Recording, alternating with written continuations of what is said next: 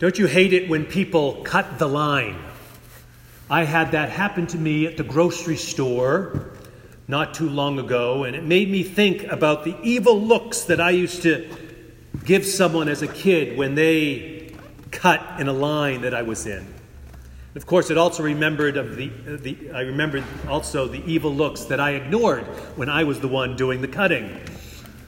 Because the reality is, from an early age, I'm pretty sure I've never seen anyone cut the line to get closer to the end of the line. Um, from an early age, uh, we have a desire to move up. We have a desire to, to get ahead, to make it to number one. And the disciples from our gospel lesson this morning in the 10th chapter of Mark seem to have acquired this desire as well. James and John see Jesus there at the head of the line as the big number one, and they are maneuvering to get right up next to him. And the other ten disciples are upset because they didn't think of it first. To sit at Jesus' right and his left. Jesus says, You don't know what you're asking because Jesus has a different idea of greatness. Not like the way people talk about it often today, not the way we measure it today. Jesus says, Whoever wishes to become great among you must be your servant, and whoever wishes to be first among you must be slave to all. The Son of Man, Jesus came not to be served, but to serve. And I hate to break it to you, but this is the case for Jesus' followers as well. This is radical thinking in our world. But this is the journey that we're asked to be on together. Too often we get wrapped up in this warped sense of what success is, very different from the abundant and fulfilling possibilities that God puts before us. We remember how John F. Kennedy said, uh, Ask not what your country can do for you, but what you can do for your country. Think of how people responded to that vision. Well, Jesus is challenging his disciples and challenging us to ask not only what your family or what your friends or for what your church can do for you, but what you can do. We are tempted in this life that we lead to worry so much about what we get. But it's what we give that can change our lives and that can change our world and that can change our perspective. Because we are faced every day with choices about how we're going to live our life.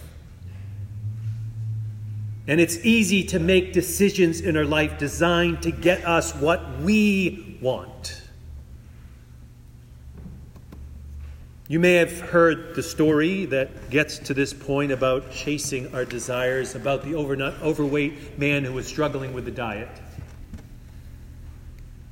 He actually decided to change the way he drove into work so that he wouldn't pass by his favorite bakery, the one that had the beautiful goodies in the window.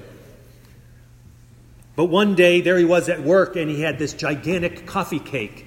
And his workmates were concerned. They, were, they scolded him for failing to resist his temptation. But he explained it was only by accident that he had driven by the bakery and seen its window that day. And so when he drove by by accident, he decided to pray. He said, Lord, if you want me to have one of those delicious coffee cakes, let there be a parking space right in front of the bakery.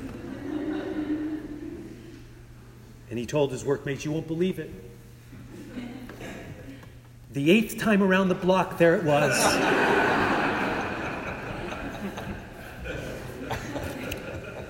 Every day we are asked to choose.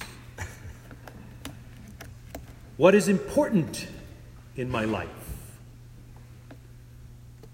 What are the priorities of my life? Like so many, will we focus our lives on instant gratification, on, on momentary happiness, or is there something far more fulfilling, far more exciting, far more grand, far more bold that will take hold of our lives? I remember so well, as you probably do, that poem, Robert Frost, that was sung by the choir today the road less traveled by. In it, he, as you remember, walk, talks about walking in the woods and coming upon two paths, and he knows that he's at a decision point. He's going to have to take one of these paths, but which one? He looks down each one to see if he can see where it leads, but they bend off into the woods, so he can't see very far. He doesn't know exactly where either path will lead. He thinks it over for a time and finally makes his choice, and the poem ends with those words that has captured people's hearts for generations. Two roads diverged. Two roads diverged in a wood.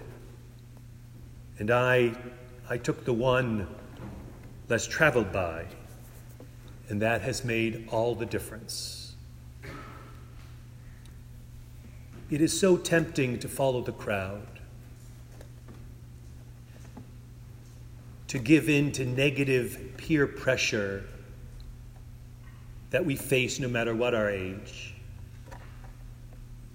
to just look out for number one, to put down the other because somehow we think it lifts us up. To focus on taking rather than giving. But God has such different plans for our lives. God has different plans for our lives if we're willing to follow Jesus along our journey. As we stand at those decision points in our life, as we think about the priorities of our lives, it is easy to come up with excuses Pretty much every time we see God calls someone in the Bible, we see that they are very good at coming up with excuses. So don't feel bad. You're in good company. We heard in Jeremiah this morning in the, that first chapter. Just one example when God invites Jeremiah to answer God's call, to go where God calls him to go, to be the person God wants Jeremiah to be, Jeremiah says, Ah, oh, God, I don't know how to speak. He basically says, I don't know how to do what you want me to do. I don't know how to go where you want me to go. I don't want to know how to be who you want me to be. I am only a boy. And it true in our lives we have that I am only perspective. We have that I am only attitude in our life. But you know what? God does not buy Jeremiah's excuse, and God doesn't buy your excuse either. God has plans. God has great plans for your life.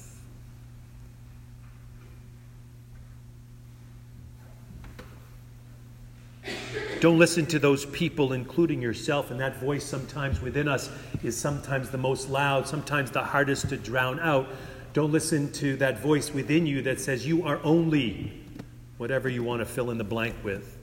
Don't listen to those other people who say so often to us or to others, you are only.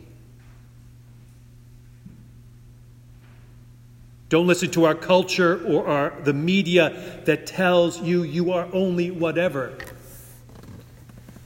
You know, we have uh, focused on saying yes on three. We have the signs up. We have we had the phone bank.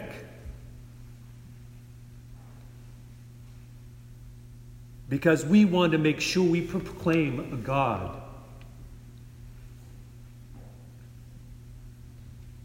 that says to all people, You are whole, you are sacred, you are mine. We speak up when people talk about the other in derogatory and insulting and hateful words because we know we, ha- we want to proclaim a God that sees everyone as whole and sacred.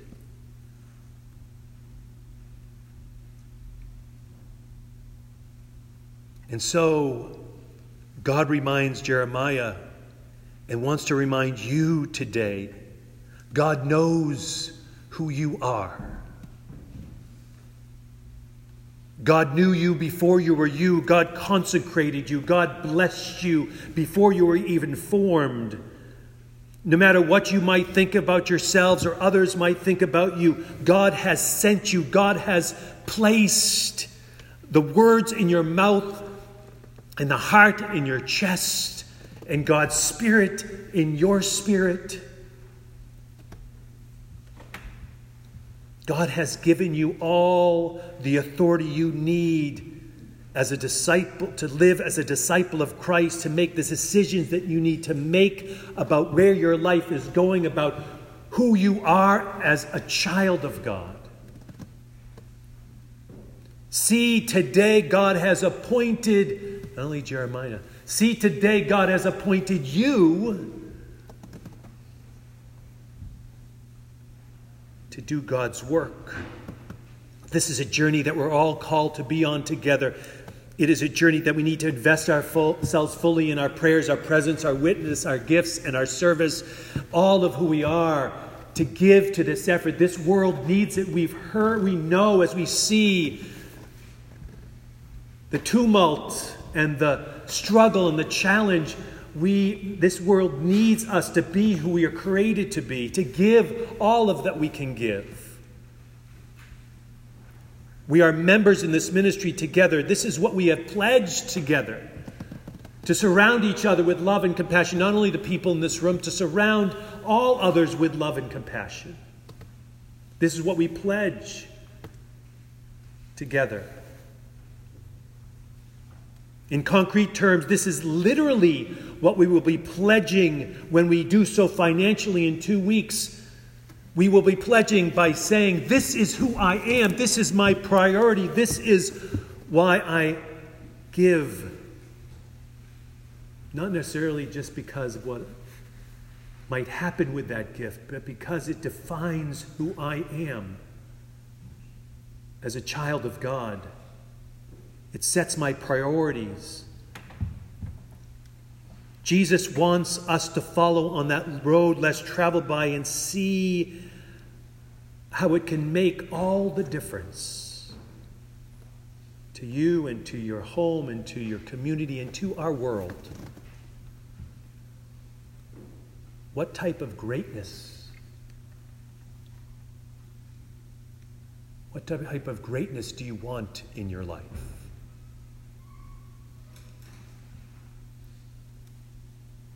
What difference will you make in your life and the lives of others by getting all you can versus by giving all you can?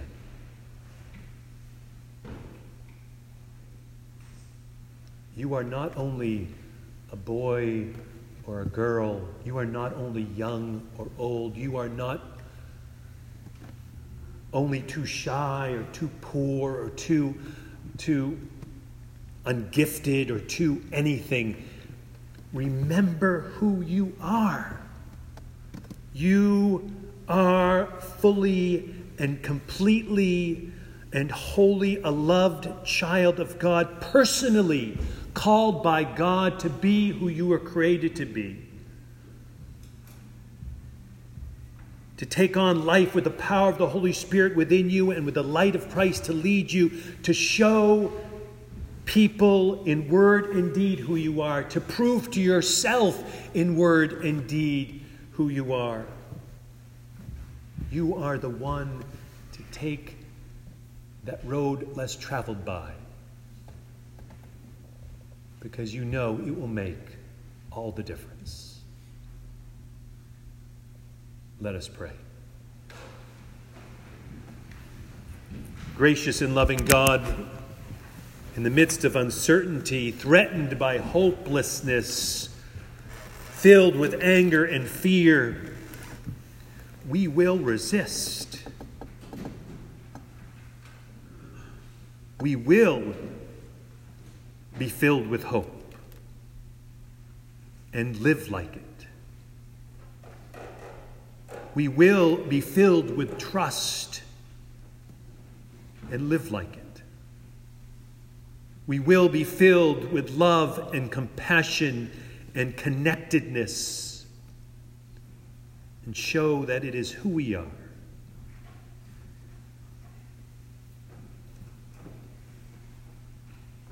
We will walk with justice,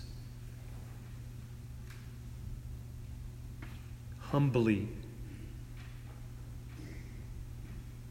with your blessing as children of God.